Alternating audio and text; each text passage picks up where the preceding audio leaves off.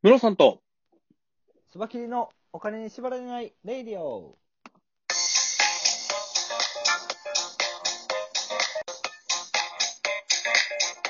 この番組は、事業家で経営コンサルタントのムロさんと、スバキリ一味団長のスバキリがお送りするお金と経済のことについて話す番組です。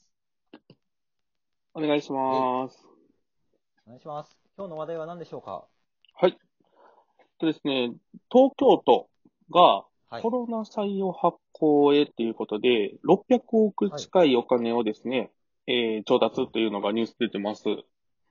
なるほどうん。調達したお金を、えー、と中小企業とかに貸して支援したいということですよね。そうですね。ねお金をはい貸すためのお金を貸してみたいな感じですよね。そうですね。やっぱり今の東京都の財源だけではコロナ対策十分に取れないというようなところだと思いますね。これでもね、東京都って他の大阪とか名古屋とかに比べて圧倒的に財源がある地方都市、地方都市じゃないか、あの都市うなんんですけうんど、うんうんうん。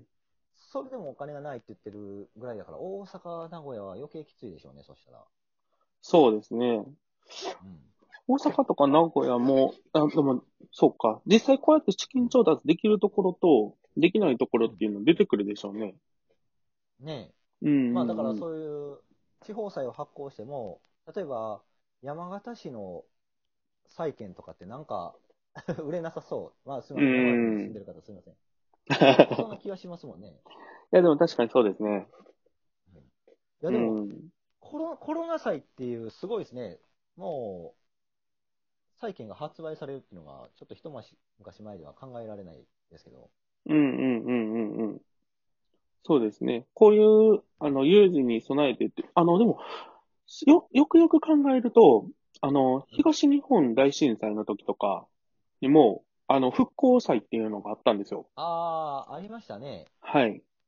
ありました、ありました。で、結構その当時の金利でいくと優遇された金利で発行されて、今回なんかのこのコロナ債も、あの、金利が0.01%。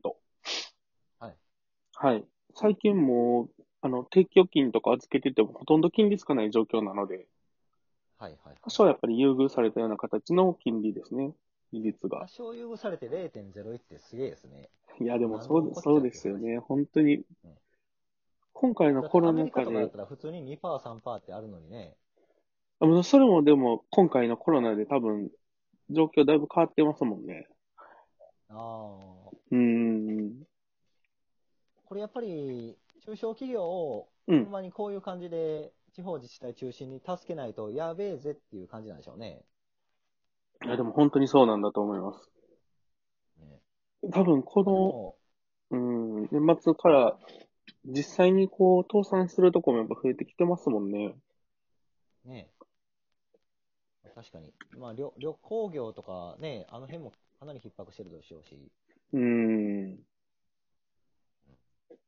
これだから地方自治体も、はい。あの中小企業を支援するのに、まあ、融資とかいう仕組みもあるでしょうけど、うんうん。なんかそういう仕組みをうまく、ね、使えるのがクラウドファンディングだったりすると思うので、うんうん地方うん。自治体がそのクラウドファンディングのプロジェクトを集うプラットフォームみたいなのをどんどん作っていってもいいと思うんですよね、和歌山県とかやってますもんね。ああ、そうですね。うん、結構、その、県が、県が主催してとかっていうところも少しずつ出てきましたね。はい、うこんれちょっと思ったんですけど、そういうだから県が主催してっていうプラットフォームを作ったとして、まうあんうん問い合わせなり、プロジェクト作るの分からんっていうのに、まあ、県の人たちだったら対応できなかったりするかもしれないので、うんうん。例えば、僕らみたいなのをそのプラットフォームのその言ったらアドバイザーとして入れてくれたら、全うんう然仕事できるんですけどね。うんうんうんうんうん。確かに確かに。ねそしたら、なんですか、問い合わせあった時にね、受けますし、リターンどんなんいいですかとか、そんなん聞かれてもね、こういう例がありますよとか言えますし。うんうんうんうん。どっかの地方自治体にね、そういうつながりができたらそうですよいいねか。なと。どういう、あれなんでしょう。部署の人とか対応してるんですかね、こういう話って。ねえ、これちょっとそうじゃないなんか、多分地方自治体の人もやりたいけどできないっていう人めっちゃおると思うんですよ。うんうんうんうん。そういう人らに届いたら、あのーまあ、僕らの、言うたら、その貢献できる場所ができうるんというう、んうんうん。確かに。になると思うんですけどね。実際そういうことじゃね、ないでしょうか。あれですもんね、その、地方自治体さんがこういうのを組むときって、基本的に予算から先組まれるじゃないですか。はい、はい。予算があって、そこに何をしていくかっていうのを考えていくと思うんですけど、クラウドファンディングの考え方って、結構、その、まんまそうじゃないじゃないですか。うん。はい、はい、はい。やることを決めてから、多分予算組む感じになると思うんですよね。うんうんだからそこのまあ、なんか、時間軸的に難しいとかもあったりするんですかね。まあ、でも考え方によっては、そのプラットフォーム、なんかこういうのしようよっていう予算が組まれてるのであれば、うそれをん。ね、クラウドファンディングのプラットフォームにしてもらったら、うんうん。あとは、プラットフォームが1個できたら、あとはそれを動かすだけなんで、うんうんうん。その辺のアドバイス的なものは全然できそうでけすどね。。うん確かに確かに。この辺この辺なんか、ね、できそうな気はしますよね。うん。なんかこういう有事の際だからこそ、できること、クラウドファンディングでやれることって結構あると思うんですよね。そうですよね。うんうん。だからその、社債を発行してっていう感じで、それを中小企業に貸してっていう形になるんですけど、まあ、結う局ん返済義務は出てくるわけじゃないですか。うん、そうですね。うん。で、やっぱり自分の商品を自分で広告宣伝していかなあかんっていうところがあるので、まあクラウドファンディングで本当に盛り上がったら、それ自体が広告宣伝になるし。確かにそうですね。うん。やることは結局一緒なんですよね。そうですそうです。やることは一緒です。うんうんうんうん。確かにな。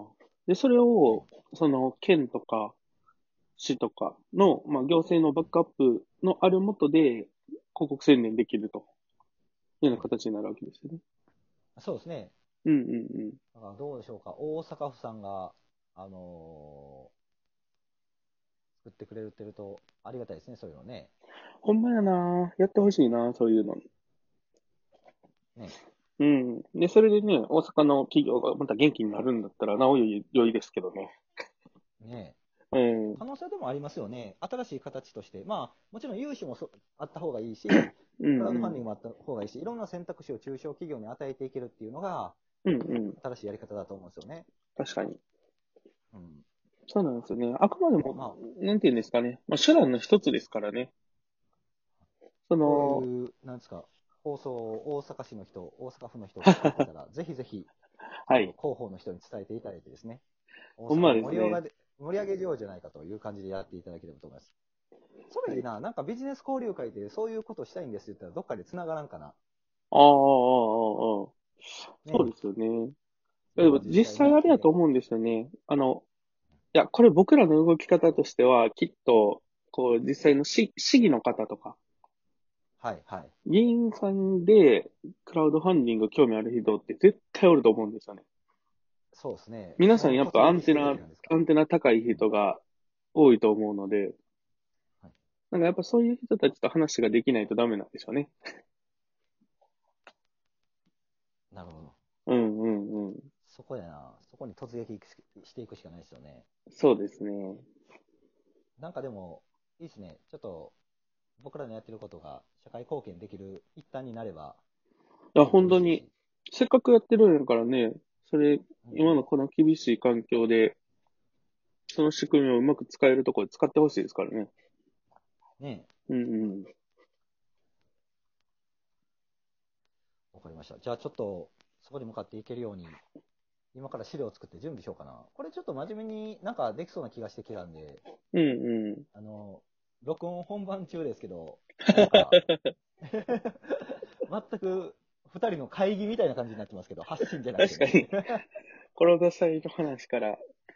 まあでも、そうですね考えてることはね、この有事の際に、あの、取り得る手段の一つとして、クラウドファンディング。うんうん。っていうのが、まあ、今まではだから債券とかっていうのが、まあ、主流だったうん中なんですけれども、他にも方法あるよねっていうところですよね。そうですね。うんで、それを地方自治体がプラットフォームとしてやってるんだったら、うん。うん。ね、そういうプロジェクトをどんどん地方自治体が発信していくことによって、うんその地方自治体自体を盛り上げれるはずなので、うんうんうぜん。ひ活用していただきたいなと思います。まあ、本当に、有事の際にあれですよね。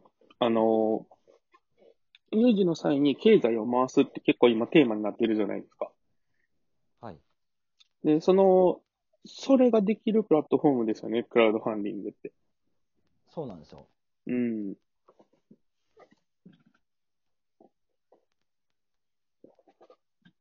どうしても経済が止まってしまいがちですからね。うん。うん。いや、まさにまさに。そんな感じで。ちょっと。まあ、うんあのー他にもそういう、なんか、資金資金調達とか、いうので、何か利用できないかなっていう方は、ぜひ、まあ、気軽にご連絡いただければ、僕たちで相談できることがあるかもしれないので、そうですね。一回話してみると、見ていただくと、意外とあれですよね。多分、クラウドファンディングを初めてやる方がイメージしてないような使い方のご提案がきっとできる感じですよね、これね。そうですね。うんうん。新しい自分の商品とかの宣伝してる人も多いですし、ぜひぜひご利用しはていいただければと思います。はい。本日は、東京都がコロナ債発行へというニュースの話から、有事の際のクラウドファンディングの使い方みたいな話でしたね。そうですね。はい半。分ぐらい僕たちのあのステマでしたけ ども、まあでも、真面目にこういうのを使っていったら、本当にね、あのーもういろいろ活用できると思うんですよ。はい。ぜひぜというひこ。とではい、よろしくお願いします。はい。そういうつながりのある方をご紹介いただけたら嬉しいです。そうですね。はい。よろしくお願いします。